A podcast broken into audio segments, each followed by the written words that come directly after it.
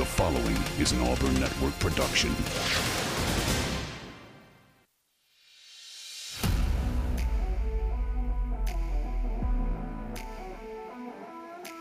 You are on the line. Live on ESPN 1067, Auburn Opelika's sports leader. Online at espnau.com or on the ESPN 1067 app. To be on the line, call in at 334 321 1390 or toll free at 888 382 7502. You are on the line with Jacob Goins. You're on the line here on ESPN 1067, Auburn Opelika Sports Leader.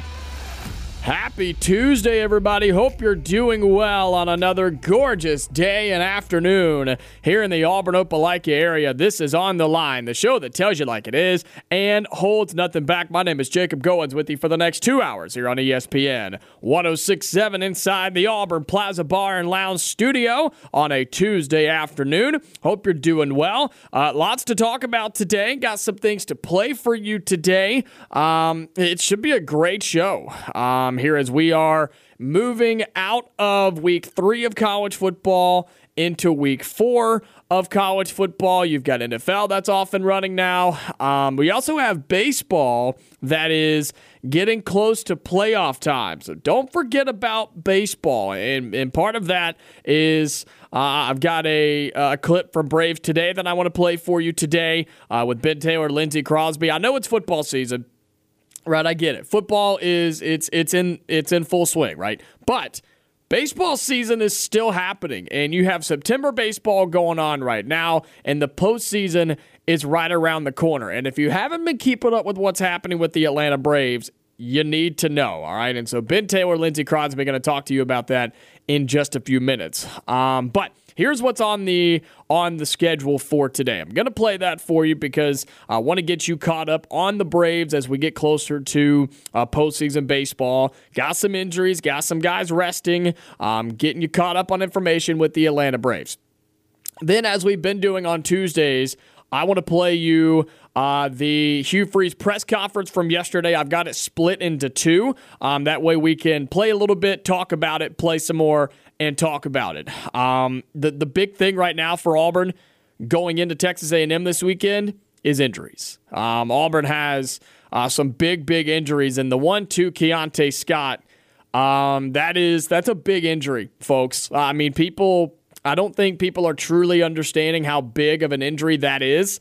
Um, of course, I sit and talk with Keionta every single week, and so um, I wish him nothing but the best. I wish him a, a fast, speedy recovery, um, and, and would love to see him back on the field sometime this season, but not 100% sure uh, what the timetable is there. So uh, we wish him nothing but the best. And, and, from what I heard and have seen, everything went well yesterday uh, with the surgery on Keionta Scott. But um, you lose him in two facets of the game. You lose him on the defensive side of the football, and you lose him as a punt returner. So uh, we are working on getting a new player for Tiger Takes that I sit down and talk with every single week that Bill and Dan play on the drive, and then I play it on my show on Friday. Um, we are currently working on getting a new player for that. Um, so uh, please just you know hold on on that, and we'll update you uh, as soon as we can. Trying to get this thing done by tomorrow. Um, that's when we're trying to get it done because that's when it plays on the drive. So stay tuned for that.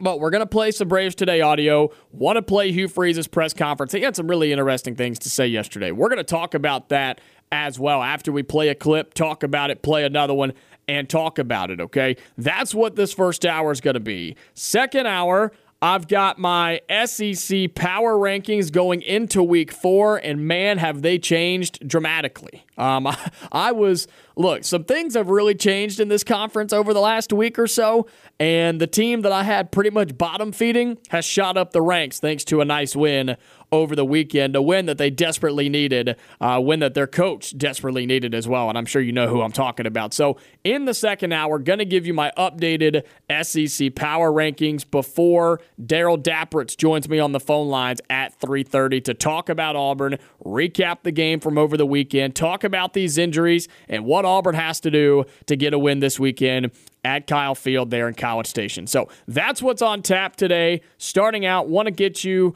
uh, caught up on the Braves. Here is Ben Taylor, Lindsey Crosby with the Braves Today podcast. Go check them out. That thing is growing like crazy. They do a fantastic job. Uh, Lindsey writes all their articles over there at bravetoday.com. They do a podcast after every series. Um, and there's some interesting notes in this one this week about what's happening with the Braves as September begins to wind down and postseason baseball approaches. This is Braves Today and the Braves Today podcast.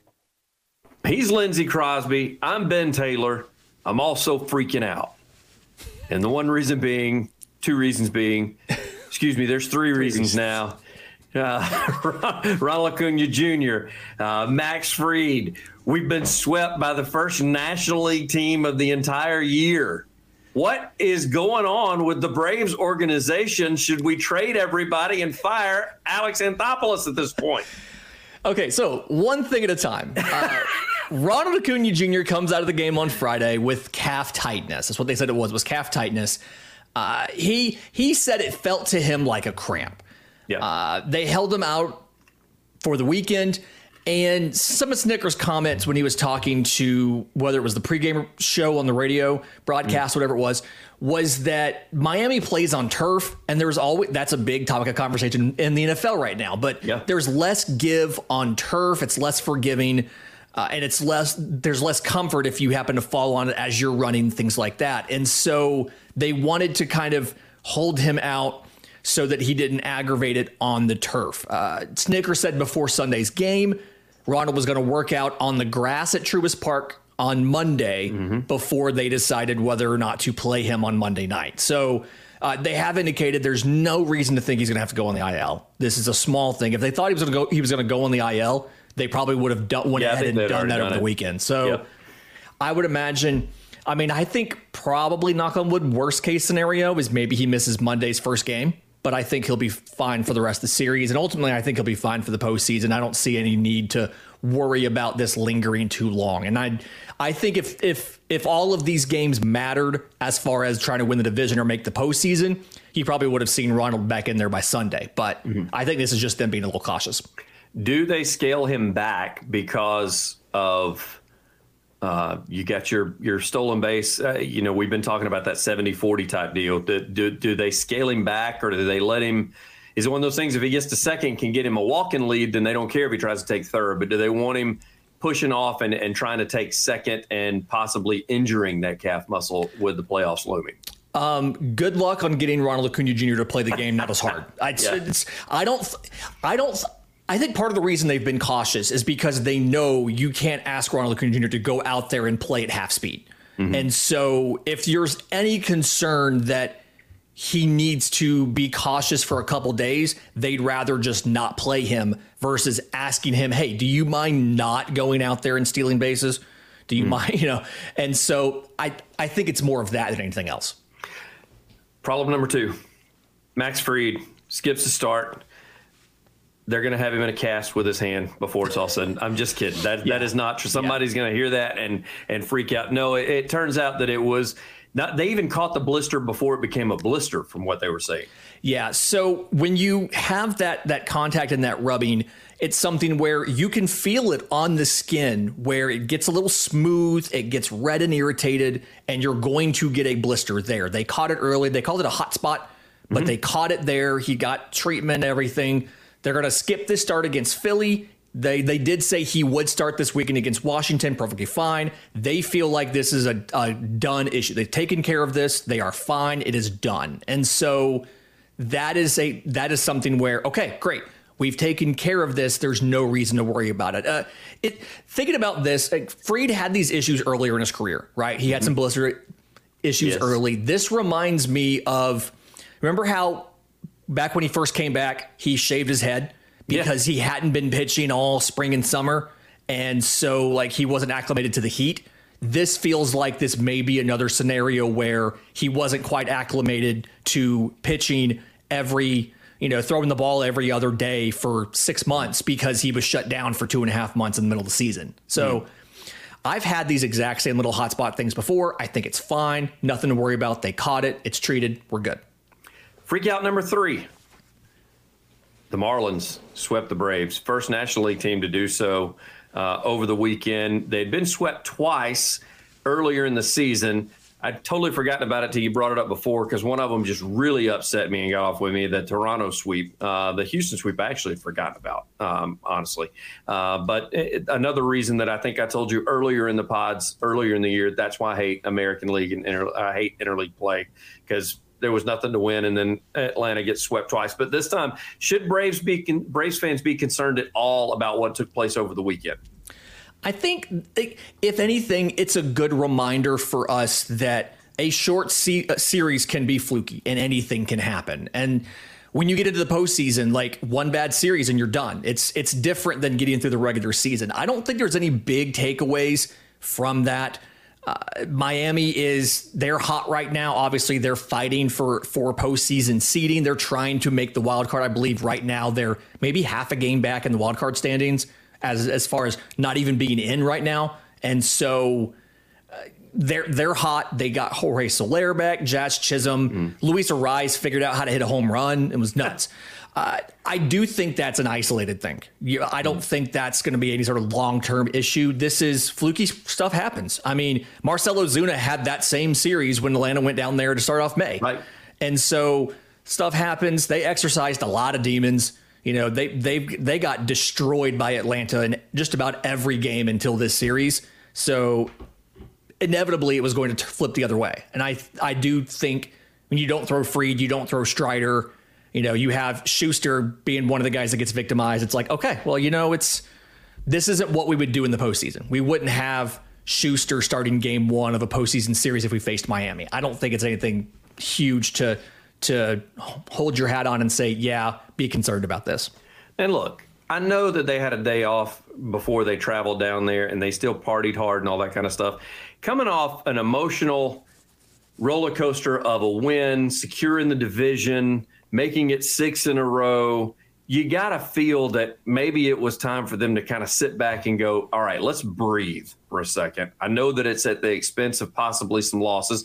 Not that they were going out looking to lose, but they weren't pressing either. They weren't, uh, it wasn't one of those things where everybody, they, people were getting pumped up in the locker room or somebody you know down in the clubhouse was getting on to somebody going you got to do the little things. You got to do this. You got th- that kind of conversation did not happen down in miami. It was probably one of those things where it's like look we're not saying we're going to mail it in, but we're also not going to play the MVP candidate. We're going to let him rest. We're going to make sure some people like Lopez get some time on the mound when it's 14 to 2. I mean, we're we're going to we're we're going to do some things a little different before the end of the season. We'll get to that momentarily. Again, not pressing down in the Miami series. However, it, home field is preferred, but at what cost? Now, what what what do the Braves do going into these last few series to end the season? Because I mentioned in the notes that I sent you, and you and I talked about this before. You more than anybody have said you got to be careful what all you show the Phillies because we see them a lot, and that could be who you face in the playoffs.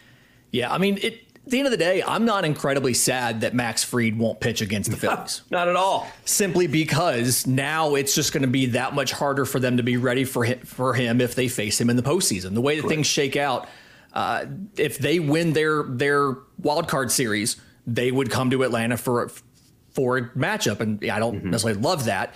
But your starters this week would be Wright, Strider, and Elder. And honestly, I wouldn't hate if they found a way to save Spencer Strider too.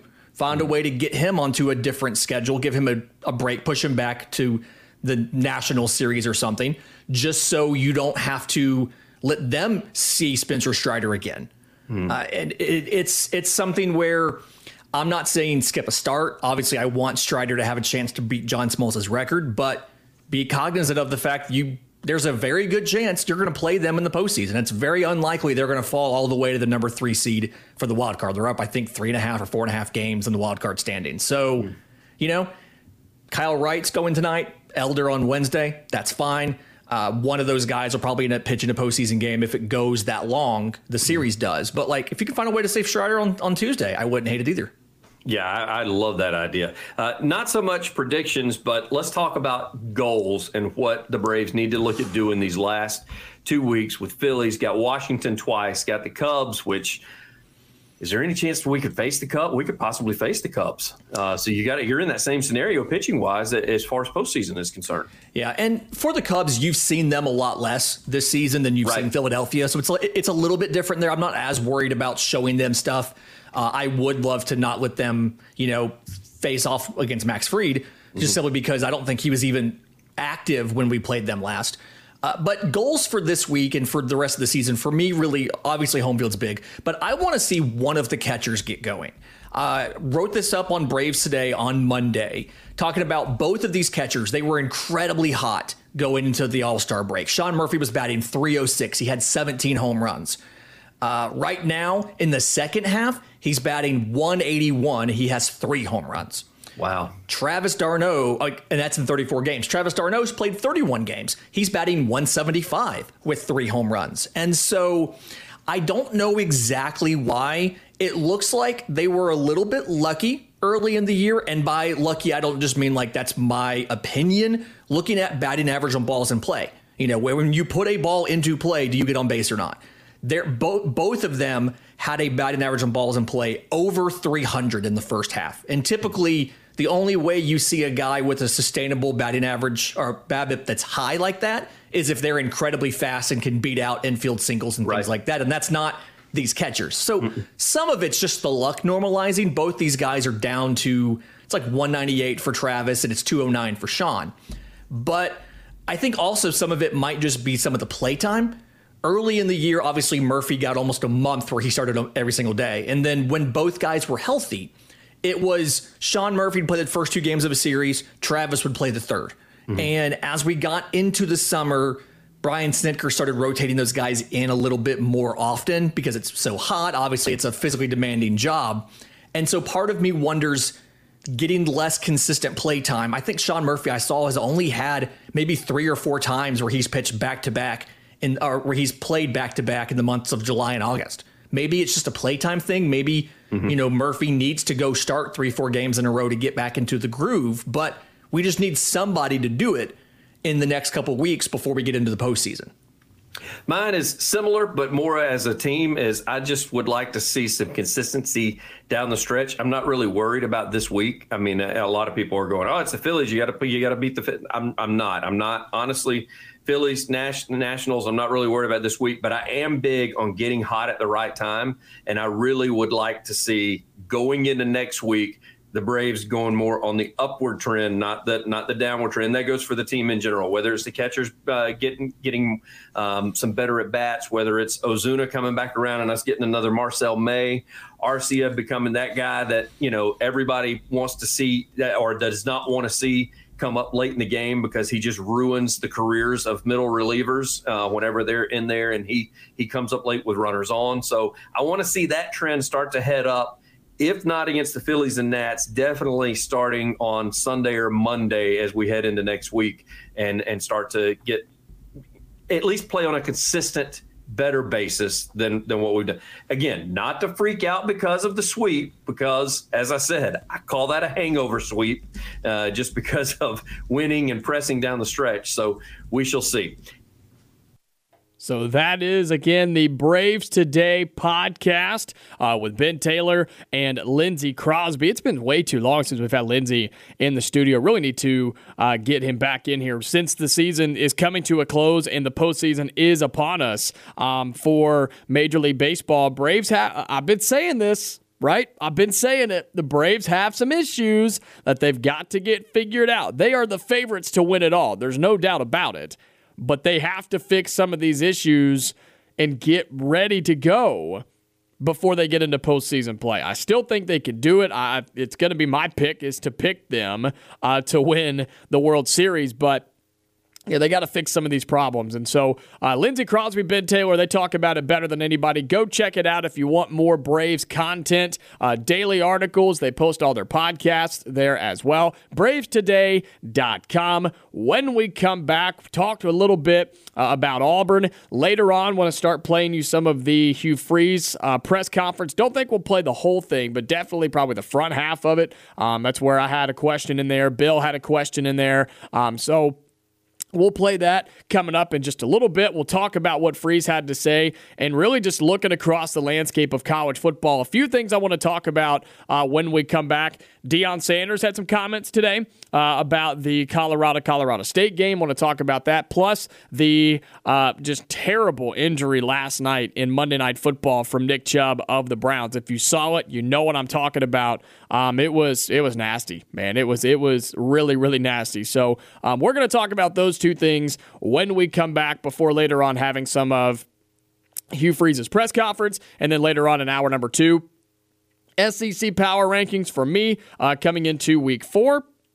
And then Darrell Dapprich will join me on the phone lines. But until then, phone lines are open for the next couple of minutes. Would love to hear from you on a Tuesday afternoon. 334 321 1390. What's on your mind? What do you want to talk about? Call in and be a part of the show and be on the line. 334 321 1390. You are on the line on ESPN 1067, online at espnau.com, or on the ESPN 1067 app. All right, back inside the Auburn Plaza Bar and Lounge studio here for the Tuesday edition of On the Line. My name is Jacob Goins with you on ESPN 1067. Uh, hopefully, you enjoyed the uh, Braves Today podcast. Always thanking those guys and thankful that they allow me to play that. Uh, don't always get around to doing it, but uh, I think it's important for. And I know we got a lot of Braves fans here in town, so uh, definitely want to make sure that you guys are up to date and caught up on that. I don't get a chance to talk about it uh, a whole lot, so whenever I do have a chance to uh, to let those guys handle it, uh, they can talk about it better than anybody. So go check it out, bravetoday.com. But a couple of things I wanted to talk about while we have a few minutes. Um, first of all, okay, first of all, in college football, I've been talking about this. Everybody's been talking about this. Colorado, okay, and I know there are people that are going to say, come on, let's talk about something else. And you may be tired of hearing about Colorado, but guess what?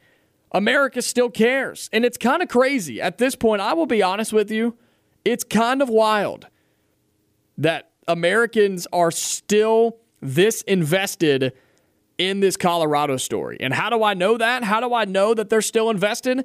Because TV ratings came out from over the weekend. In Colorado and Colorado State, the game that started at like 9 or 10 o'clock at night and didn't go off the air until 2.30 in the morning Eastern time had the most views of the entire weekend of any game across week three of college football. It had the most views, and it wasn't even close. It was over 9 million people tuned in to watch that game on Saturday night. Crushed all the late game records, viewership records, for any college football game late night on ESPN. And it is kind of crazy. And I, I, I think there's a lot of people at this point where they're like, when is it going to end?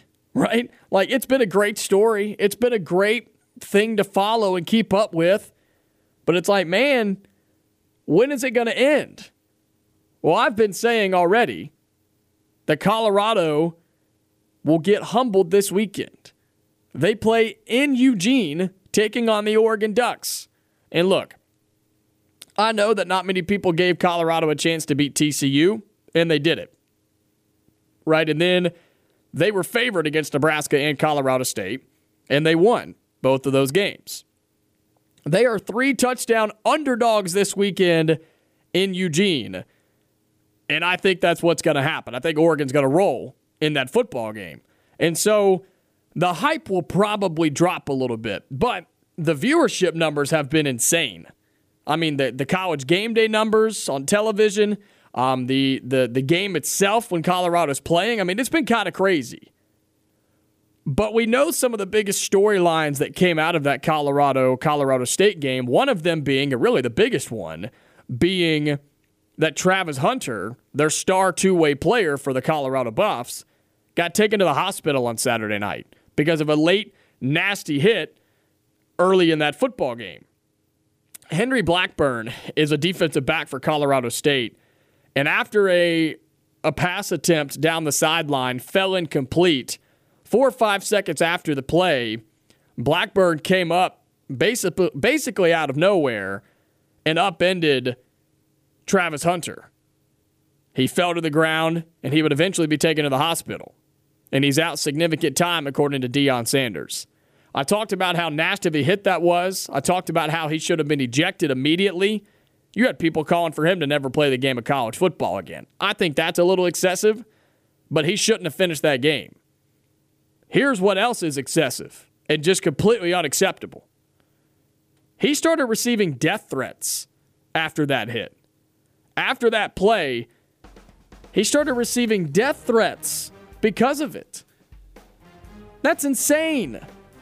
Nothing that you can do on a football field should get you death threats from other fans. Deion Sanders had something to say about that. In his press conference today, he came out and defended Henry Blackburn. Said he's a good player who played a phenomenal game. He made a tremendous hit. You could call it dirty. You could call it he was just playing the game of football, but whatever it was, it doesn't constitute that he should be receiving death threats. He said, We've forgiven him. Travis Hunter's forgiven him, and so should you. That's a class thing to say from Deion Sanders in his weekly press conference. I was impressed. Speaking of press conferences, we'll have part one of Hugh Freeze's press conference from yesterday when we come back. Then we'll talk about it here in hour number one of the Tuesday edition of On the Line.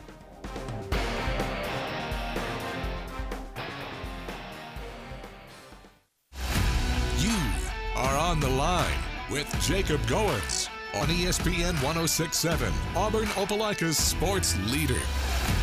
We are halfway through hour number one here on the Tuesday edition of On the Line, the show that tells you like it is and holds nothing back. I'm Jacob Goins with you on ESPN 1067. Well, yesterday it was Monday, which means Coach Hugh Freeze for Auburn football had his weekly press conference recapping the, the uh, game before and previewing the game up ahead. And of course, uh, Auburn opening up SEC play this weekend with a trip to Texas A&M. Uh, his entire press conference was about 20 minutes long, so don't have time to play the whole thing for you, but the front half uh, is really interesting. Includes his short opening statement. I got some good questions in there. I have a question in there that I think he gave a really, really, really good answer to uh, that I want to talk about. So got about about 10 minutes of that. Then I'm going to come back, talk about it. We'll wrap up the hour talking about what he had to say in the press conference and, just some of the concerns for this Auburn football team um, and the fact that they've got to get some things figured out, folks. I'm just letting you know right now. So uh, give me a call if you have some things you want to talk about or comments, questions.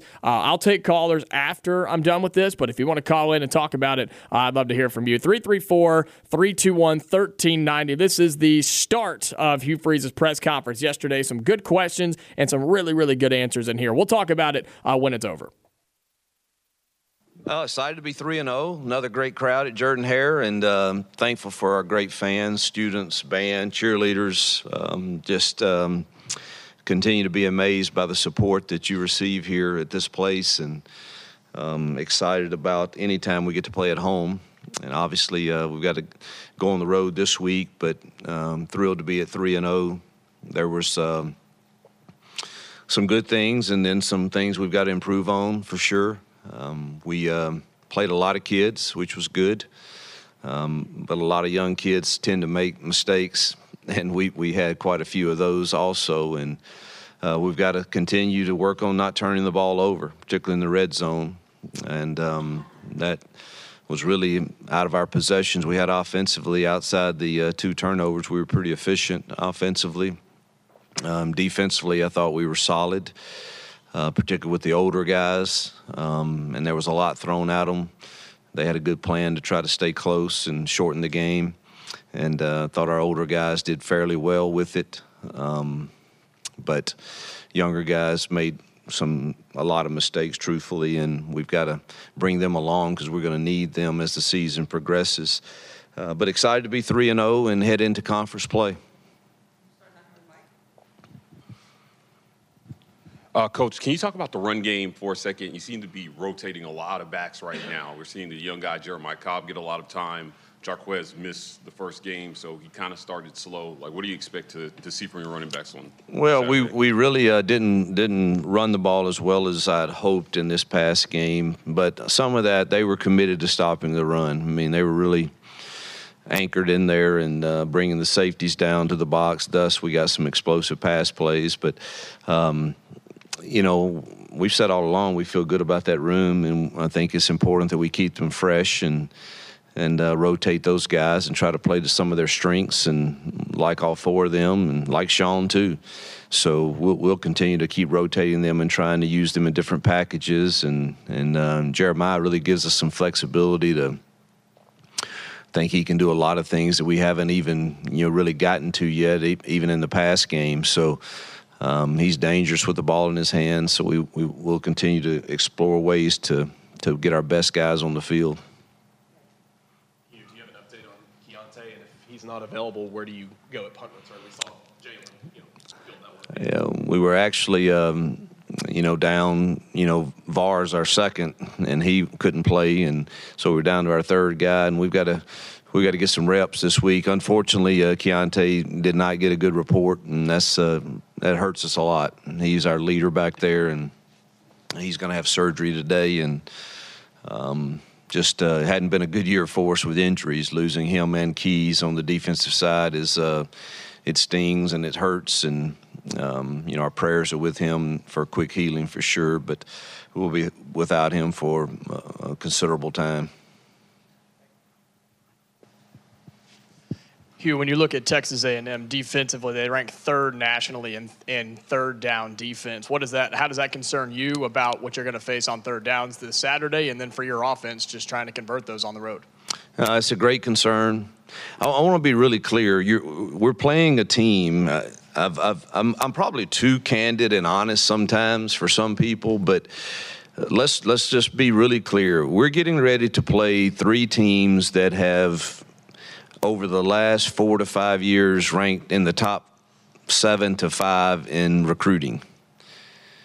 All right, so you're playing the best recruits in the nation, and um, we're going to be there soon. And that doesn't mean you can't compete, and doesn't mean you can't win the game, and all of that. But there's a reason they're third in the nation in, on third down defense is they've got a bunch of five stars in the defensive line and at linebacker and at safety and at corner. I mean, they're really, really talented. And when you put on the film, you see that. I mean, their their closing speed's incredible. Um, they're physical up front, and it's uh, it's a tall, tall challenge for us in year one to to you know to stand toe to toe with A and M and Georgia next week and LSU the following week. That it's um, um, it's our goal to get there. But that's what reality is. Is is we have we've had about eight months to recruit a half a class, and you know these others have been stacking it and um, that's why they're ranked third in the country in third down defense is they're incredibly talented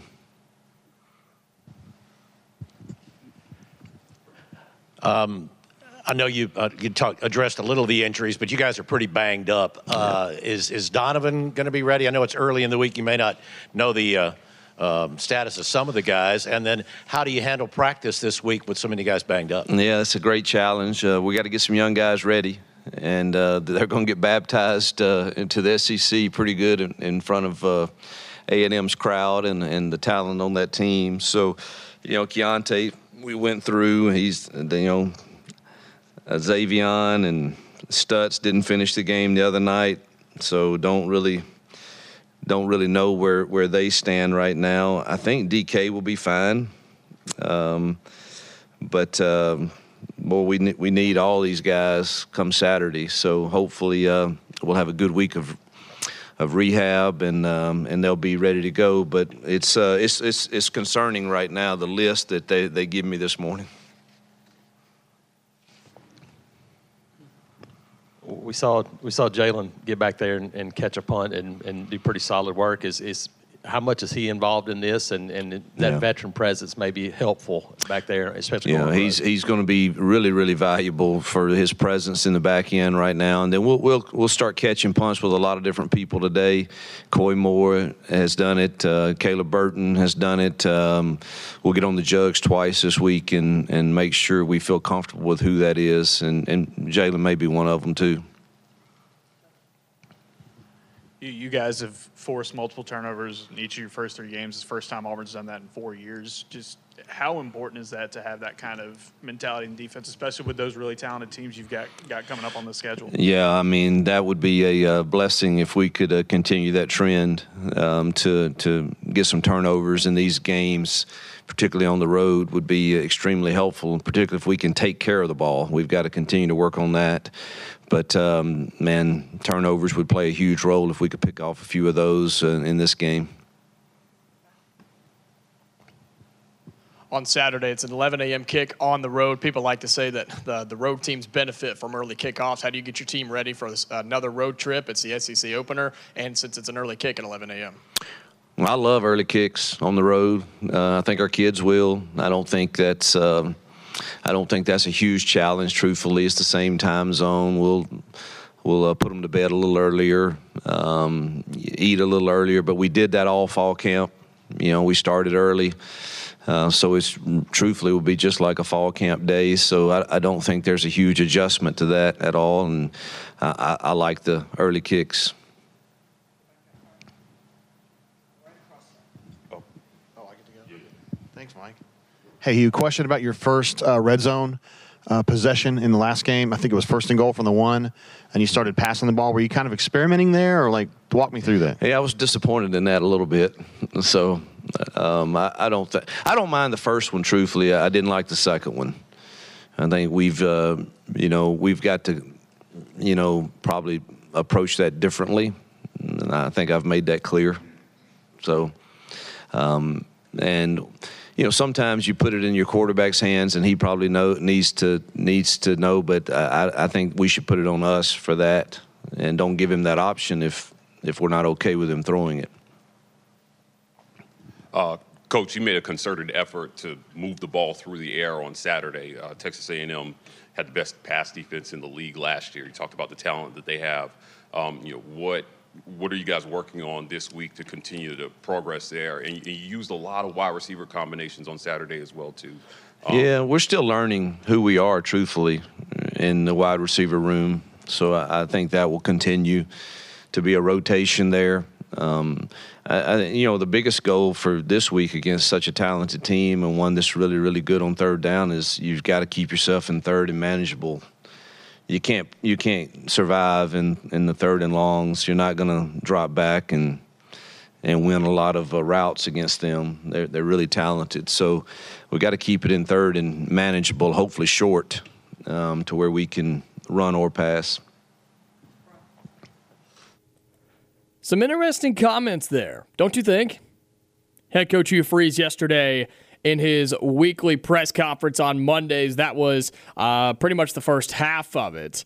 Um, some interesting, yeah, just some interesting answers. And again, I, I say this, I feel like I say this every week.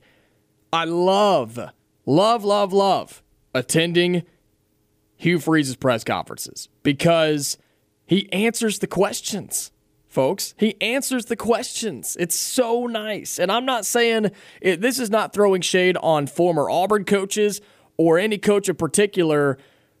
This is one of the very few times that I've ever had a head coach or heard a head coach answer the question that you ask. Sure, there's a little bit of of quote unquote coach speak in there, but he'll give you the answer and he'll tell you what he thinks about it, good or bad. And I love that about him. I respect that about head coach Hugh Freeze because it's it's nice. It it makes our jobs easy, um, easier, I should say. Um, it gives you, the listener, the fan, inside access, and and and you really get to put yourself into what Hugh Freeze is thinking about this football team right now. And I really, really like that. I really do. So, shout out to him uh, for for being just open like he is so far in press conferences. Um, my question early on in that yesterday, I asked him about Texas A&M, who ranks third in the nation in third down defense. Now I know that it's only three weeks in, but still, they've played a Miami team, a game that they lost, but they played a good Miami team, and through three games, they rank third in third down defense. And so I asked him, I said, you know, how do you prepare for that? How does how does that does that concern you and what's the game plan? And he went a different direction than I thought he would. He talked about playing teams that eh, basically have better players, better recruits. Not necessarily better people, don't obviously know anything about that, but just comparing recruiting classes from previous years and the guys that are on the roster when you compare Texas A&M's roster right now, comparing it to Auburn's roster right now, recruiting wise, yeah, Texas A&M's a lot better. And that's what Hugh Freeze is trying to say right there. He's talked about A&M, Georgia, LSU, like those are legitimate programs that have better recruiting classes than you have if you're Auburn over the last few seasons. And so he understands that. He wants you, the fan, to understand that and realize that just because Texas A&M has lost a football game or just because they may not look as great as people thought they might be, it's still a really good team. It's still a really really talented team. And so it's going to be a struggle is what he was talking about is how you're on the road in the SEC, you can't get yourself in third and longs. Anything more than 5 or 6 yards on third down and you're asking for trouble. You're asking for trouble because the defense is going to come. They're going to come after you if you're the quarterback, Payton Thorne. It's tough to run the football on third and long. Unless Auburn is just having a great day, don't expect them to run it on third and long very often. You've got to find guys to get open, which I think Auburn has been struggling with to find go to receivers to get open in the passing game.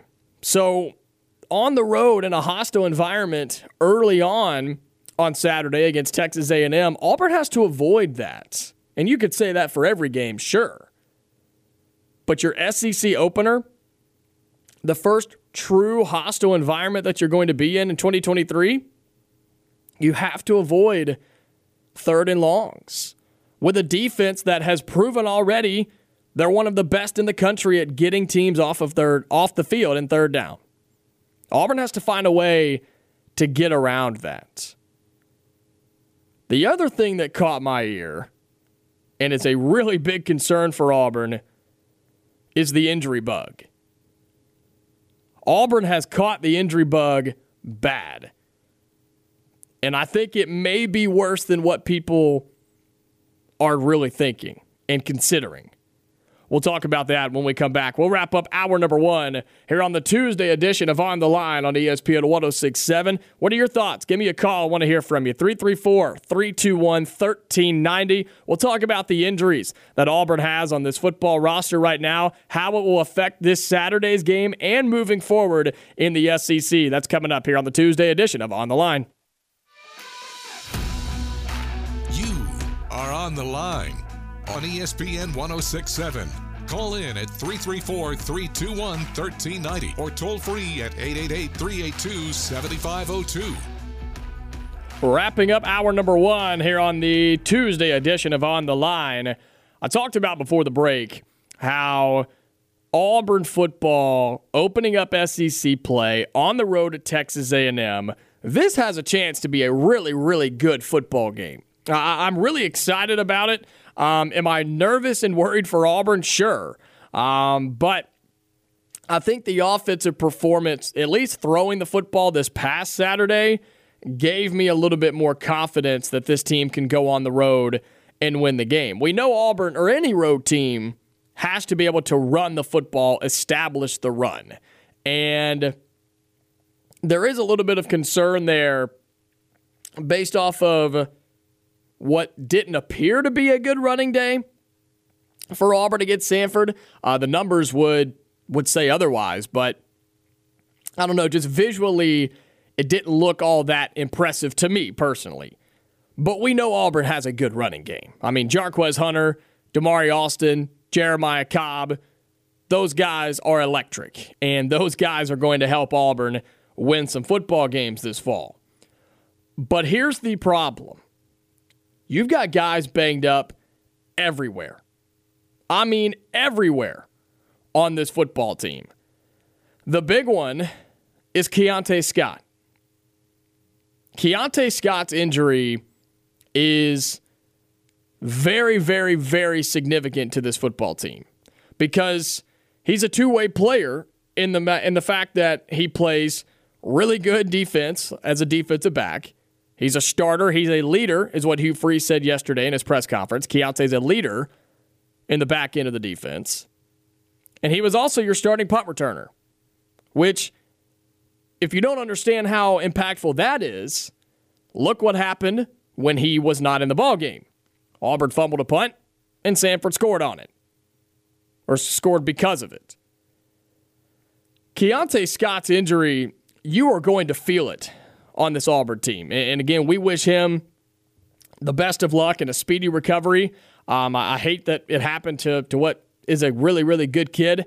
Um, and we are working on getting a new player for me to talk to every week for Tiger Takes. But hopefully he's able to get back on the field at some point with that ankle injury. Had surgery yesterday. And again, we wish him nothing but the best. But you also have guys like Kam Stutts, Too Tall Miller on the offensive line. Both of those guys got banged up on Saturday. We know that Jalen McLeod has still not been 100%. He didn't play very much. Ja'Varrius Johnson didn't play anything on uh, as receiver. I think Luke Deal got hurt. I think Jarquez got banged up. We know that Nehemiah Pritchett still not healthy. Those are some big names, folks. Those are some big names that Auburn is having to deal with with injuries. Now, all of their injuries are different in severity. I think you will still see a handful of those guys playing this Saturday. But let me tell you this if Auburn A can't get those guys healthy as quickly as possible, and B, if they can't, and I think I said this yesterday, if they can't get out of their own way with the injury problem, this is going to be a long SEC season for Auburn. If you continue this trend with five and six guys getting hurt every every week, math would tell you they're going to get down to barely having enough players to play the game of football. But Auburn's not just losing random guys, Auburn's losing some really good ones. And you got to find a way to keep them healthy. I don't know what the problem is. I don't know what the issue is. I don't know if it's just unlucky or what. But Auburn can't afford to keep having guys get hurt like this. Because you know what you have to have to play in the SEC? You have to have depth. And Auburn has actually had it for the first couple of weeks, but that's starting to slim down a little bit. I hope they can get healthy. I hope they can stay healthy. Because you're going to need it this Saturday against Texas A&M, next Saturday against Georgia, and the entire SEC schedule. Hour number one in the books. Stay tuned. Hour number two coming up. I'll give you my SEC power rankings going into week four. Then Darrell Dapprich will join us on the phone lines talking about Auburn athletics. Give me a call. I'll start hour number two with you if you want to. 334 321 1390. Don't go anywhere. Hour number two coming up.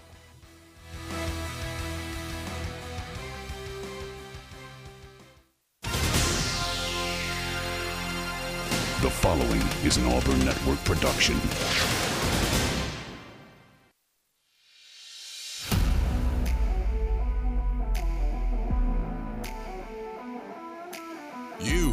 Are on the line. Live on ESPN 1067, Auburn Opelika's sports leader. Online at espnau.com or on the ESPN 1067 app. To be on the line, call in at 334 321 1390 or toll free at 888 382 7502. You are on the line with Jacob Goins. You're on the line here on ESPN 1067, Auburn Opelika Sports Leader.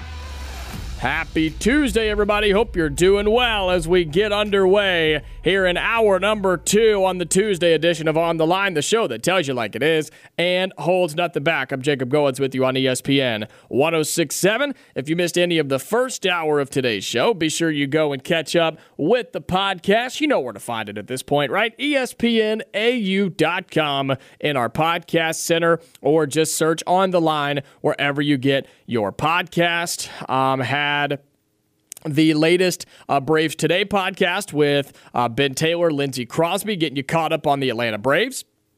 So if you are unaware of what's going on, the Braves not playing their best baseball right now with the postseason on the horizon. So uh, those two guys, they break it down and, and tell you what's going on, and maybe don't flip out just yet about those Atlanta Braves. So that was in the first hour. Um, played a little bit of the Hugh Freeze press conference from yesterday, broke that down, talked about that, plus also uh, talked about some of the injury problems. Well, not some, a lot of the injury problems that Auburn football is having right now, and how that can affect the game this Saturday and how it can affect Auburn moving forward. So, uh, again, that was all in hour number one. You can find that wherever you get your podcast. Just search on the line. Post a commercial free right after the show today.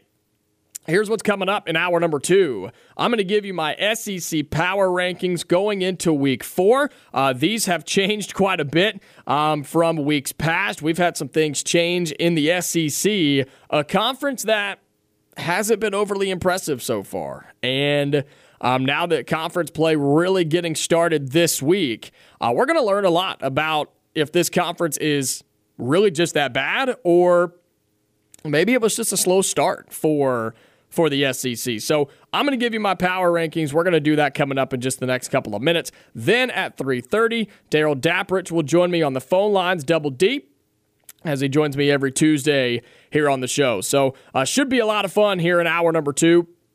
What are your SEC power rankings? Where you don't have to give me all of them, but is there a team that you think is is better than most people are giving credit for? Who should be feeling good? Who should be worried going into week four of the college football season? And now that, like I mentioned, co- conference play really opening up this weekend. So give me a call. I want to hear your thoughts. And if you agree, disagree with me, uh, I'd want to hear from you as well. 334 321 1390 is the number to get you through to me. And um, if you haven't been here when I do my power rankings, I do them a little bit different. Okay, I do these. This is not me ranking who I think is the best to the worst. That's not what this is. This is me ranking these teams based off of A, how I feel about them right now, currently, how I feel about these teams, and B, how I think they should be feeling and how their fan bases are feeling as of right now. Okay, so just because I put somebody at the top doesn't necessarily mean I think they're the best team. And just because I put them at the bottom doesn't mean I think they're necessarily the worst team. I'm just talking about the feeling around the program right now as we speak. So that's how I do it. Um, it's been a lot of fun. I've really enjoyed doing this. And um, there have been some massive changes in this since literally just last week. Some teams that picked up some wins um, that I didn't think they were going to, some teams losing some games that I just didn't think they were going to, and uh, just some big question marks around some of these programs. So let's jump into this because uh, we got a lot of teams to get through in the next 20 minutes or so. Starting at the bottom and working our way up, okay? SEC power rankings heading into week four. SEC play really getting started this weekend. Most teams are playing other SEC squads. Not all of them. I think there's a couple of games. There are a couple of teams this weekend uh, that are not playing SEC games, but you've had a couple teams already play one, right? Overall, looking at it this weekend, you've got one, two, three, four, uh, five. You have five SEC versus SEC matchups this weekend. Starting at the bottom in the SEC power rankings going into week four, I've got Vanderbilt at the bottom. All right, and here's why. I've been I've tried to hype up Vanderbilt as much as I possibly can, and I've been saying that they're going to get to a bowl game, but man, Clark Lea you can't lose to UNLV. You can't do it. You can't lose to UNLV when you wear the SEC on your on your jersey, man. That one hurt. That one hurt. And that's just that's one of those where if you did want to turn your program around, if you wanted to quit being Vanderbilt, that's a game you have to win because any other team in this conference would have went and won that game. Any of them right now, even uh, anybody would have gone and won that game except Vanderbilt. I got them at the bottom, and and uh, maybe they're just Vanderbilt. I mean, maybe there's just no changing that team and that program. They're sure trying, but maybe that's just where we stand right now. moving into the rest of these power rankings, I have South Carolina at 13, and here's why. South Carolina, when you look at this team, they started out the year with that bad performance. I don't want to call it a bad loss, it was a bad performance against North Carolina. Then you come out and you have a 14 to 3 lead over Georgia at halftime on Saturday, and you come out and just get waxed in the second half. You are the only team in the SEC with a losing record. The only team out of 14, which includes Vanderbilt. South Carolina is the only team with a losing record at 1 and 2. I've got them near the bottom. The fan base can't be feeling great. I know Spencer Rattler is fantastic, but there's no supporting staff. There's not an offensive line that can help him out. The receivers aren't doing anything for him. I mean, if you're South Carolina and Shane Beamer, you had some hype coming into this thing, to this season, but here you are, and you're one and two, the only team with a losing record in the conference. So I've got them near the bottom as well. We'll get to these in a second. Want to get to the phone lines, though. 334 321 1390. You're on the line. Who am I speaking with? Hey, how you doing? This is Lewis Battle. Hey, man. How are you, man? Doing good. Man, listen to you. You said it exactly right. I, I was expecting Vanderbilt to do a little better against uh, UNLV, of course. Uh, that's a game no different than Auburn going out to Cal. You know, certain games you don't want to lose. Uh, everybody want to always have a little faith in in, in Vanderbilt, but Mm-hmm. it always happens like it happened. Me playing, um, you know, and, and going to Auburn, you know, me, you know, playing in the SEC it was back in 1993 on the undefeated team. I just think that, you know, Auburn got to get to a point to where when we go into this game this weekend out of College Station, that we got to home in on uh, tough football. Basically, uh, run game got to be clicking, no fumbles. Uh, quarterback need to you know do they read Mhm. in the two quarterback system I see, but now I think it's time now to where okay we got packages for Ashford, but at the same time we got to let this kid stay in there uh, that we got from Michigan State. We got to let him stay in there and throw the ball and kind of weather the storm when he get in there tight and see what type of quarterback he's going to end up being for us. Yeah, no, I think that's I think that's spot on, man. When it comes to Auburn, I think with and you know Hugh Freeze has talked about this this quote two quarterback system that we saw out in Berkeley, and and he said he didn't like it.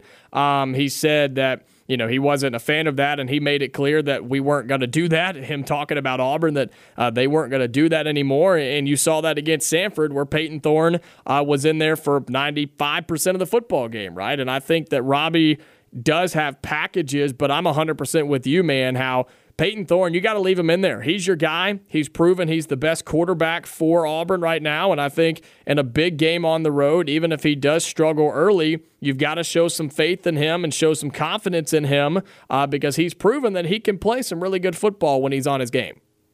Exactly, exactly. I just don't want us to get away from that, and I'm pretty sure you know Coach Freeze is, is going to do what he got to do because that that we finally got a coach that, that knows how to win and like to win and love winning.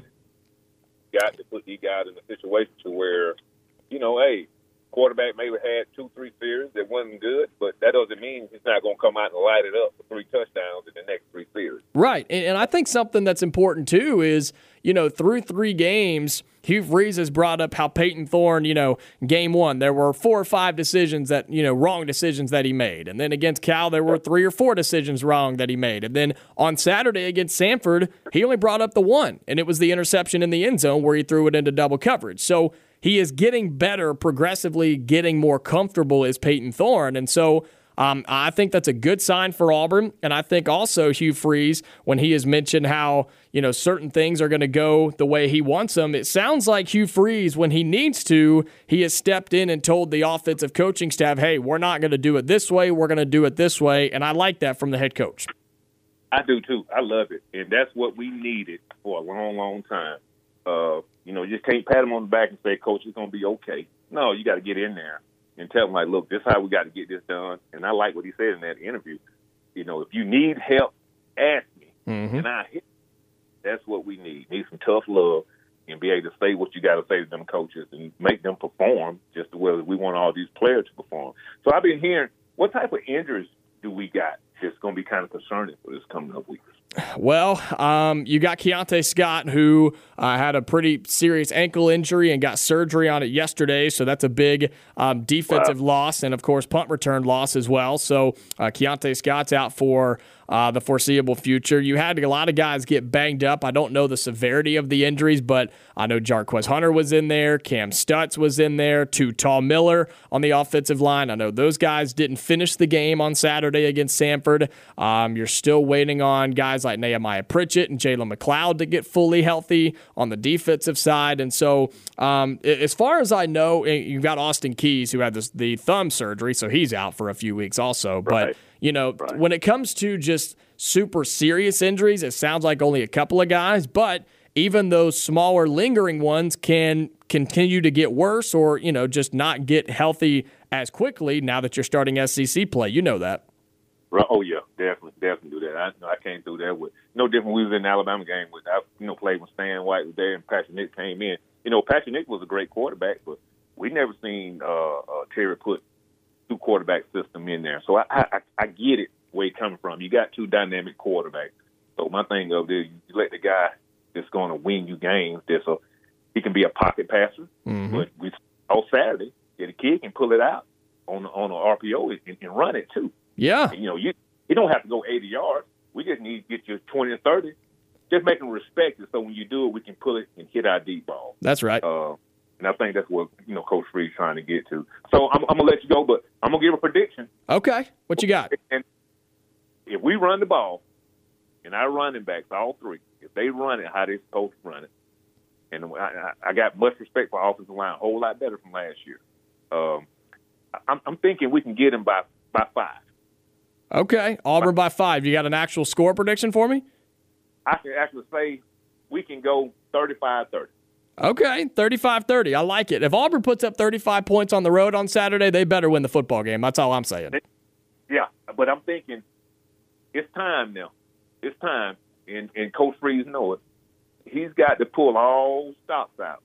It's come the weekend. Every play that he got. And I'm thinking he's saying he's not doing play calling. I promise you Saturday, he's going to do some. Mm-hmm. Yeah, I think he'll he'll step in and he'll step in and make his voice heard. You better believe it. There's no doubt about yeah. that. Yeah, I, I, believe that too. All right, bro. Look, hey man, I appreciate your show. I always listen to you, man. Every day I get off of work and uh, heading to the house, and uh, hey, keep up the great work, brother. And, and, and like I said, just enjoy hearing you, man. Talk I appreciate that, man. I appreciate that a lot. Hey, call me back. Call me back again, man. I appreciate that, and that was a great phone call. I appreciate it, man. Yes, sir. We'll do. That uh, great call. Great call right there. I love that, man. I love love having uh, newer callers call in and give their perspective. That time, you know, talking about Auburn and um, and talking about how if Auburn runs the ball, right? If they do, like he said, if they do their job running the ball on Saturday, and like he said, he gave a 35 30 prediction for Auburn to win on Saturday. If Auburn goes on the road and scores 35 points, you better win the football game. And um, I think, I mean, again, 35 points at an SEC game. I know offenses are better nowadays, but in this type of game, I think 35 points would definitely get it done. And I agree with you 100%, man. Um, Auburn quarterback wise, leave Payton Thorne in there. I mean, leave him in there. He has proven that he gives you the best chance to win as your starting quarterback. He has proven that. Not saying Robby doesn't deserve to be on the field. Not saying Robby doesn't have packages in place to get him in and be successful for him and be successful for Auburn. But Payton Thorne's the guy. I mean, he's just the guy. And that's, you have to leave him in there, get him reps, give him confidence. And I think Auburn has a good chance on Saturday. The injuries, you're going to feel them, though, I'm telling you. And I hope we're going to get an idea today. We're going to go to practice. We got a viewing window at 4.30, as we do every Tuesday. Go over, um, see who's active, see who's not, um, and, and kind of get an update from there. So, hey, man, really appreciate the call. Great to hear from you. Uh, 334 321 1390 is the number to get you through to me. Going to take a break, come back. I'll continue uh, my SEC power rankings getting into week four. We'll fly through those really quickly. And then uh, Darrell Dapprich will join us on the phones at 3:30. We'll get his thoughts on this Auburn football team coming out of the game against Samford, getting ready for the SEC opener versus Texas A&M, and uh, should be a lot of fun. Darrell is so much fun, and he tells it like it is. Believe me on that. So that's what's coming up here on the Tuesday edition of On the Line here on ESPN 1067. You are on the line on ESPN 1067, online at espnau.com, or on the ESPN 1067 app. Well, let's continue on my SEC power rankings heading into week four of the college football season. Uh, and again, my power rankings are a little bit different than a lot of other people, and that's okay. And uh, if you agree, cool. If not, that's cool too. Um, my power rankings are based on the feeling right now around the program from me, from the fan base, from just the standpoint of where they are right now at this point in the season. And so, uh, I started off with uh, we're starting from the bottom and working our way up. Vanderbilt at the bottom, South Carolina at 13. And again, this does not mean this is not me ranking the best to worst teams, actual team face to face, head to head. All right, there's a little bit of a difference here. This is just how I'm feeling about these programs, what I'm hearing from the fan base, and, and just overall feeling about these programs right now, based off of what we've seen so far. Okay, Vanderbilt at the bottom, South Carolina at 13, and the reason there, they're the only team with a losing record in the conference. And not just in the conference, overall. They're one and two. They're the only one that has a losing record so far. Next, I have Mississippi State. And this one hurts me. It really does. This one hurts me because um, if you've been listening to this show and listening to me for the last few weeks, I have been high on Mississippi State, and I still am. But Saturday was Saturday, besides it being a beatdown by LSU, um, Mississippi State just they they got brought back down to earth a little bit. Not that they were on cloud nine by any means, but I just think you saw on Saturday the the difference in what the Mississippi State program is right now compared to what it used to be, um, especially on the offensive side of the football. I mean, they scored what 14 points on Saturday. That's just not with a quarterback like Will Rogers. You've got to be able to score more than that, man. And LSU, I talked about this a, a little bit yesterday. They played perfect on the road. You want to see how you win on the road in the SEC? Go watch what LSU did on Saturday to Mississippi State. 10 nothing in the first quarter, they never looked back. Took the crowd out of it immediately, got turnovers flying around the ball, playing well on offense. They played a perfect game. And so Mississippi State is a good football team. And I think Zach Arnett's a good head football coach. But that performance on Saturday just didn't do it for me. I've got them down at number 12. This is where it starts to get a little dicey. I've got Alabama at number 11 in my power rankings, and here's why. They are flipping out in Tuscaloosa right now. Flipping out. Why? They don't know who their quarterback is. We think it's going to be Jalen Milroe, but through three weeks, we've seen all three quarterbacks, and they haven't looked good. The offensive line is bad. The defense is not what we thought it was. And I don't think the coaching is what we think it is. It's not what it's been in the past. It's not what it's been. And you let me tell you this. Alabama fans are worried about this Ole Miss game this weekend. And they should be. Because Ole Miss has been playing pretty good football in case you haven't noticed. So I've got Alabama down there low. Let me get through a couple more and then we'll get back to the phone lines. I have Tennessee at 10. What was that against Florida? That's all I can say. What in the world? You've got a really talented quarterback in Joe Milton, and Tennessee just dropped an egg. I know you're on the road in the swamp. I know you haven't won there in what, 20 years now? But come on, Tennessee. You got to have a better performance than that. You got to play better than that against a Florida team that was desperate for a win. Desperate for a win. And you go in there and let Florida beat you in a game that Billy Napier had to have, I think. Had to have it. And credit to them. They won the game. Arkansas at nine for me. How do you let BYU come to Fayetteville? Come to Fayetteville and beat you. That team is nowhere near as talented as Arkansas is. Shouldn't even be close in talent or coaching. And you're at home and you let BYU come in there and beat you. What a bad loss for Arkansas. For a team playing in the SEC West that doesn't look as dominant as it has been in the past. Everything's in front of you, and now you lose that game to BYU. What's your reward? You go on the road for a night game at LSU in Death Valley. Good luck. Good luck if you're Arkansas.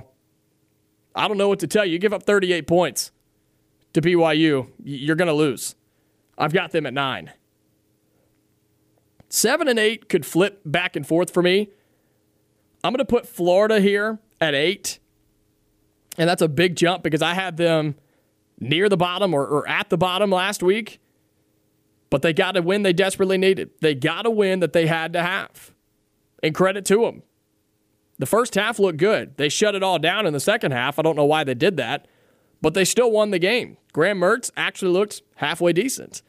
And Florida and Billy Napier got a win that they had to have. And credit to them over a much more talented Tennessee team. I'm not going to say better because Tennessee hasn't looked good this year. Yeah, they got their big win over Virginia. They're 0 3, by the way. But credit to Florida and Billy Napier, who I don't want to say it was a job saving win, but it very well could be. It very well could be. What if this is the game that turns it all around for Billy Napier in Florida? Not saying it will be, but it could.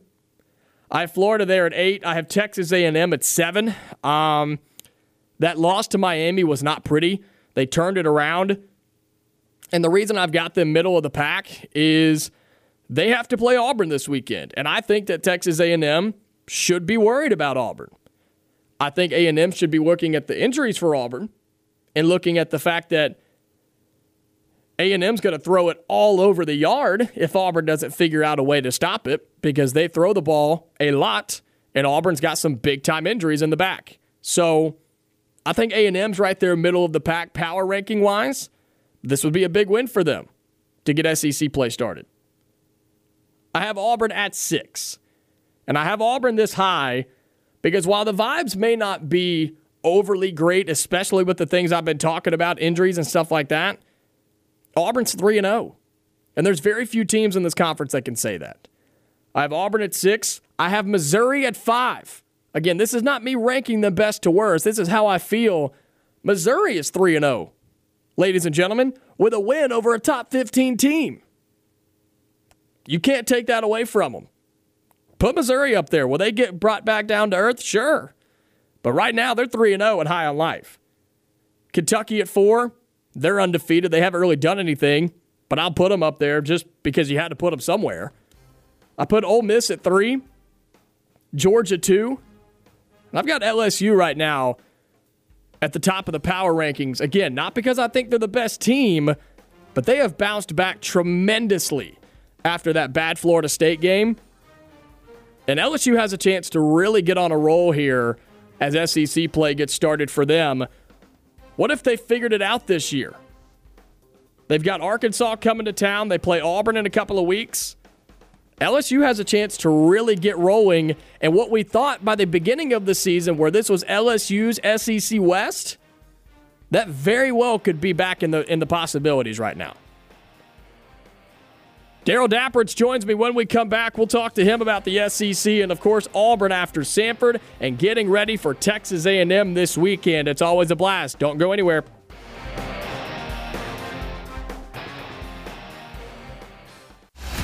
You are on the line with Jacob Goins on ESPN 1067, Auburn Opelika's sports leader. We've got 30 more minutes here on the Tuesday edition of On the Line, the show that tells you like it is and holds nothing back. My name is Jacob Goins with you inside the Auburn Plaza Bar and Lounge Studio, and as he does every single Tuesday at 3:30, joining me on the phone lines, it's Double D, Darrell Dapprich, the Snack King himself. Darrell, happy Tuesday, brother. Hope all is well. Man, love looking forward to Tuesdays. Love it, love it, and uh, glad I could be on with you. So you're, and especially should have joined you on site there. Sounds like a great location. Yeah, yeah, we're uh, we're doing good, and and look, man, uh, look, we knew going into this past week that it was going to be another fun day in the press box for us because we were bringing snacks. We learned that from the week before but it just made it even better when we both pulled out the same bag of, of, of snack mix. I don't even know what is it, Garditos or Gardettos, however you say it. The uh, yeah, seems like the fancy Chex mix is what I like to call it. But either way, we pulled it out at the same time, and look, I just knew something something special was about to happen. I didn't know what, but we knew it was going to be a good night. They call that simpatico or whatever that is when you're on the same page. And I stopped at a gas station and got mine. Got there and I was like, "You got to be kidding me!" Jacob's got a industrial size Costco size bag of that, and I had a little one. And I thought, man, great minds think alike. So yeah, we were re- we were hunkered down, ready for uh, some serious footballing at that point.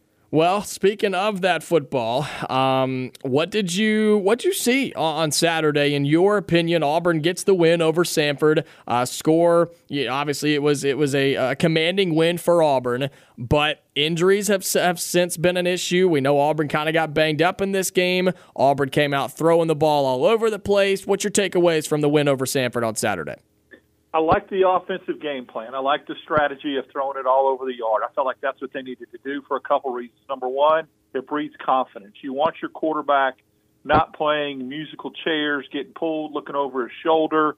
That rotation was starting not to, to be effective and fluid. So letting Payton Thorne stay out there in the red zone, letting him throw it 45 times, and really start establishing rhythm it's all about muscle memory, reps, and confidence. I think that was a good, definitely, even though it's against an FCS school, and so many people in comments with podcasts and all that are, oh, it's against Samford, it's against Samford. Look, here, here's the deal.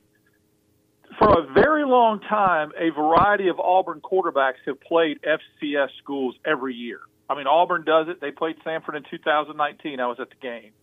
All right, Bo Nix was a freshman. So they play FCS. I don't care if it's an FCS school. In 10 years, once in 10 years, has somebody thrown for over 200 and rushed for over 100 as an Auburn quarterback, and that was Nick Marshall in 2013. All those quarterbacks in the last 10 years that had opportunities against FCS schools didn't do it. On top of that, he was 18 yards away from throwing for 300 and rushing for 100, which shocked me that no Auburn quarterback in the history has ever done that. So look, we can people can can can you know disparage the opponent and all that, but Auburn quarterbacks have had an opportunity to play schools like Samford and FCS schools to this point. What Payton Thorne did needs to be recognized, needs to be looked at and said it's a step in the right direction. Now there were some things I saw from a, a play calling standpoint or a decision standpoint that you know still needs to get cleaned up.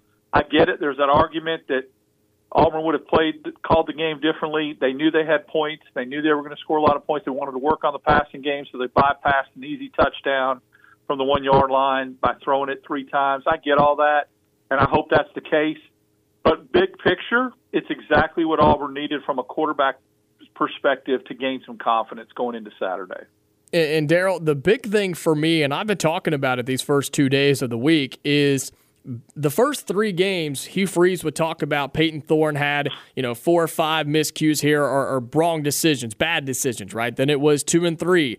After this past Saturday, he said he made just one bad decision, and it was the the second interception thrown into double coverage where he had two guys open and just missed them. And so, can is it fair to say that Payton Thorne is is getting better and more comfortable in this offense as Auburn looks towards Texas A&M? Absolutely. Remember, he arrived in the summer it takes a little bit of time to learn a new offense. Second of all, he's not getting jerked out every other series like what happened the first two games. I think that I think that establishes some consistency and some continuity when you can stay and get reps.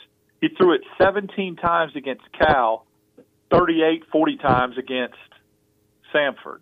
So that to me allows you to learn, start reading your progressions, start be, being comfortable in the offense because you're absolutely getting more reps. And when you get more reps, receivers get more targets. You start to feel comfortable. The, the play that Hugh Freeze was talking about, you and I saw it in the press box when it happened. It wasn't so much that he threw in a double coverage, which was bad enough, it's that he missed a wide, wide open uh, Jyaire Shorter, who, if he threw it to him, would still be running underneath on that little drag route. Okay, that's that is so easy to clean up. That is so easy to clean up when you talk about getting reps and you watch that on tape because later on in the game, as I noticed and you noticed, he started hitting the, the, the underneath stuff mm-hmm. and started to make better decisions and not force it down the field. Or he would, better yet, tuck it and run. Look, the, the fact that he's getting yards off RPO is one thing when it's designed run pass option. But something Auburn hasn't had since Bo Nix was back there, that was a quarterback that could step back in the pocket when there's nothing going on downfield and all the safeties and linebackers have their heads turned covering receivers 15, 20 yards downfield and the field opens up for you and you can run a quarterback draw and take off, you know, the north south vertical, the north south vertical running game from the quarterback is something completely different than the RPO, which is east west. And Bo Nix sealed a game against Arkansas on a quarterback draw in 2021 on the road. It's a weapon that keeps defensive backs and linebackers honest because, like I said, they're looking, they're they're turning their hips and they're running downfield, chasing receivers and tight ends, and that field's opened up. Well, you know what's going to happen. Sooner or later, they're going to put a spy on him, on Payton Thorne. They're going to keep a, a linebacker in the middle of the field, and when they do that, receivers will get behind defensive players, yep. behind linebackers and safeties, and then that's when you can hit big plays. So right now, I like the picture poison option that Auburn's running with Payton Thorne. Darrell Dapprich joining us on the phone lines. He's with me every Tuesday at 3.30 here during On the Line on ESPN 1067. He makes weekly appearances uh, with Zach Blackerby on Locked On Auburn. He makes uh, appearances on radio shows all across the state of Alabama.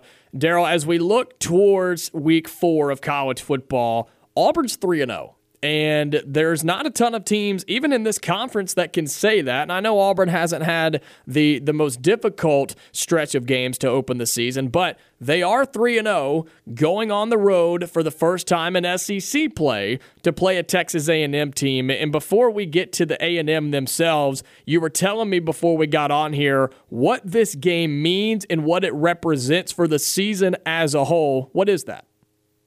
It's one of those games that this is so strange to say, and this is so anti coach speak, but it's one of those games that I feel like the result is more just counts for more than one game. Meaning, if you win this game, I think it's, it counts for more than one win down the road. Or if you lose this game, look, it's not the end of the season, or it doesn't make your season either way. But the reason why it's so important is because it's the first in a four-game stretch, which is the toughest part of Auburn's schedule period. I don't have to say it. Hugh Freeze said it. You play Texas A&M, Georgia, LSU, Ole Miss. I have said from the beginning that you better beat Cal on the road, and you better win one of these next four if you want to have a chance to win eight games. So let's say Auburn comes out of this gauntlet four and three. Okay, they lose three of the next four. People don't need to panic. The last five games, Jacob, are very winnable. Mm-hmm. I'm not saying they're going to win them. I'm saying they're probably going to be favored in most of those, and they're very winnable.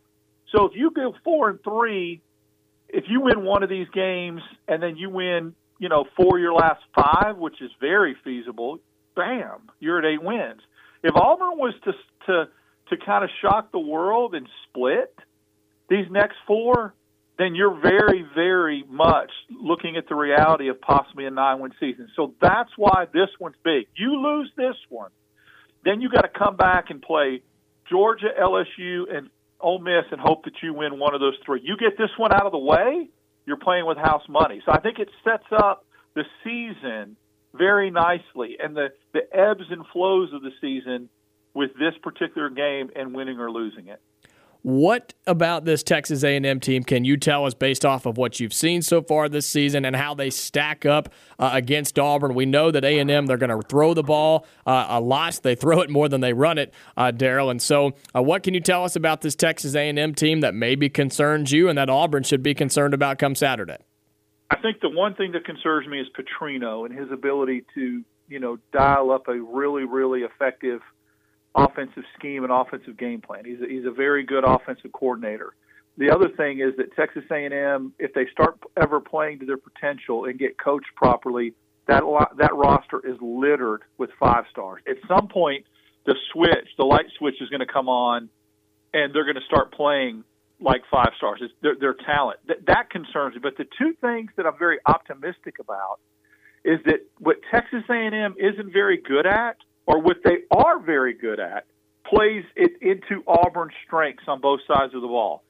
Texas A&M's pass defense has not been good at all. Okay, so with Auburn kind of getting it cranked up against Samford and looking to get more, you know, points and yards through the air, Texas A&M's pass defense may just be what the doctor ordered back-to-back weeks after what they did with Samford. Hmm. Okay, that's number one. Number two, they throw it pretty well with Weigman, and and Auburn's strength right now and their best room, position room, even though they've got some guys banged up, is the defensive backfield. So if they try to go air raid and throw it all over the yard, I, I'm a little concerned about Auburn getting pressure. If Weigman has all day, I don't care what kind of secondary you have. He's, you know, it's going to be tough to cover guys. But DJ James and Pritchett coming back and Kaufman coming back, uh, Jaylin Simpson has emerged as an All SEC caliber safety. I like the fact that Texas A&M is probably going to throw it 40 times and yeah, Weigman's going to get his yards, but I think Auburn's going to have an opportunity to get some big game-changing momentum turnovers. And then on the other side of the ball, I think Auburn's going to have a chance to hit some deep balls against that A&M secondary. Do the the injuries worry you with with Keionta Scott being out for the foreseeable future, having surgery yesterday? Um, we know we're still waiting on McLeod to fully get healthy. I know you mentioned Pritchett if he can get back in there uh, and start playing, and then offensively, uh, we know Jarquez had some issues on Saturday. Kam Stutts, Tall Miller, uh, just guys all over the field, Darrell, that are are getting hurt for Auburn. Does that concerned you in this game and moving forward? It does because of a depth standpoint. Ja'Varrius Johnson's another guy that yes. did play. Yeah. I think that you know when you look at it, Jalen McLeod just signaling, isolating on him. His best game as a collegiate came against Texas A&M last year when he was playing for Appalachian State. So you want to have him. You want to let him eat on Saturday. Ja'Varrius Johnson's your backup punt returner with Keionta Scott being out. You know, I think Kaufman can fill in admirably at that star. We already seen that he can. Kaufman's played really good until he sat out with a concussion. Can Ja'Varrius Johnson not only on the pass game in the slot, uh, you know, because Jay Fair's been playing so well, can he be that punt returner? So yeah, I think Stutts right now. Stutts is the guy that I'm most concerned about because I think he changes the whole dynamic of that offensive line if you start plug and play and rotating people. So I want to see Stutts and McLeod. Stutts and McLeod and Pritchett. If just those three come back healthy with the other guys we think are going to play, I think it's a huge shot of the arm for Auburn. We'll have a media viewing window coming up at 4:30 over at the practice facility, so hopefully uh, we'll get a chance to see some of those guys at least practicing and maybe give us a better idea of what we'll see and who we'll see come Saturday. Darrell Dapprich's joining me on the phone lines. He is a guest on Locked On Auburn and a bunch of shows around the state on Sports Talk talking Auburn football. Darrell, for Auburn to go on the road this Saturday against Texas A&M. SEC opener, 11 a.m. kick. Um, it's not the first road game of the year, so Auburn has that going for them. But what do they have to do to get a win? And I know it's early in the week, but do you have a prediction for me? Yes. First of all, what they have to do to get a win is they have to show balance on offense. So I'm thinking that obviously they're still going to have to run the ball when they need to run the ball. Samford concerned me a little bit how they loaded the box and took that away. Auburn's going to have to have some balance. They're going to have to throw it as efficiently as they run it. I want to see some balance. Secondly, they got to win the turnover battle. Okay, they've got to win the turnover battle and force Weigman into a couple of picks. I don't know what they're going to do from a rushing standpoint as far as the passer and sacking, but also the third key to the game is Auburn has excelled at special teams. McPherson's been money. They've had a pretty good return game. So look to see if those things happen. You know, early in the year, the prediction was I had Auburn losing this game at A and M with at SEC Media Days Uh, the way the season's played out, I think this is going to be a very, very close game. And I think Auburn wins this game 31 27. Wow. Okay. Okay, Darrell. We'll see how it goes. I think it'll be a good game as well. I'm 11 a.m. kick, and look, people like to say that benefits the road team, so we'll see how it goes. Uh, Darrell Dapprich's joining me here on the phone lines as he does every Tuesday. Darrell, always a pleasure, man. It's always great talking to you. Uh, of course, in person uh, in here on the show as well. Let everybody know where they can keep up with you and all the appearances you make throughout the week. Fridays locked on Auburn every Friday morning with Zach Blackerby. We also do a reaction show after the after each Auburn football game that gets dropped on Sunday morning, and then Monday mornings, 710 with our good friend uh, Ben Taylor at WANI. Darrell Dapprich, as always, brother, I appreciate you, and uh, we'll be talking between now and then, and then, of course, We we'll have you back on on Tuesday. All right, man. Have a great week. Thanks, brother. you too, man. Darrell Dapprich's joining me here during On the Line on ESPN 1067. Great friend of mine. Um, he he talks Auburn football better than most, and so I always love getting him on. He always has interesting perspectives. And how about him saying this is a critical game for Auburn? And I agree with him. I absolutely agree with him. This is a big time game for Auburn, where if the Tigers can go and win on Saturday against Texas A&M, the next three games a, don't look as scary, and B, I, I say this and don't take it the wrong way, they don't mean as much because you're not going to be favored in these football games. And so if you can win against Texas A&M, a game that you're not favored, but I think you have a chance to win, look, it's going to be tough to beat Georgia. It's going to be tough to beat LSU on the road. And if Ole Miss keeps playing the way they are, it's going to be tough to beat Ole Miss. Good thing is you get two of those games at home in Jordan Hare Stadium. But Saturday against Texas A&M is a big, big, big opportunity for Auburn if they want to get to eight or possibly even nine wins in 2023. We'll take our final break, come back, and wrap up the Tuesday edition of On the Line before Bill and Dan take over for the drive. All that coming up here on ESPN 1067. You are on the line on ESPN 1067. Call in at 334 321 1390 or toll free at 888 382 7502. Winding down here on the Tuesday edition of On the Line. Big thank you to Darrell Dapprich as always. Double D joining me on Tuesdays at 3:30, talking Auburn football, talking a little life as well, and uh, just a, a great man. Um, I've just I say this all the time. I've really gotten, uh, really loved getting to know uh, Darrell through radio and on and outside the studio as well, covering games with him at Auburn and, and just hanging out with him. And so, great guy. Go check him out. Again, he's on Locked on Auburn on Fridays with Zach Blackerby. They do the reaction show after every game as well. And, Darrell's all over the place with radio shows because he's just that good. So go check him out on Twitter as well. And uh, if you missed any of today's show, be sure to go and catch the podcast posted commercial free right after every single show. So be sure uh, you go and do that. ESPNAU.com is where uh, you can find it.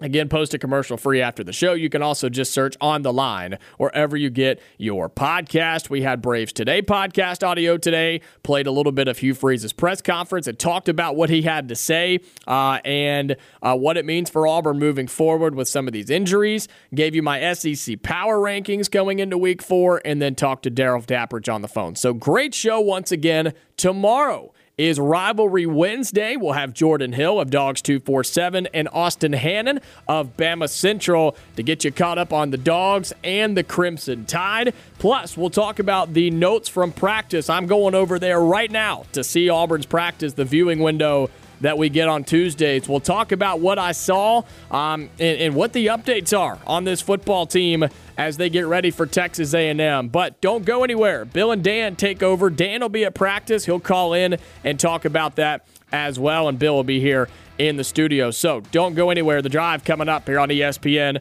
1067 until tomorrow, 2 to 4, right here on the Auburn Opelika Sports Leader. I'm Jacob Goins. Stay safe. I'll talk to you later.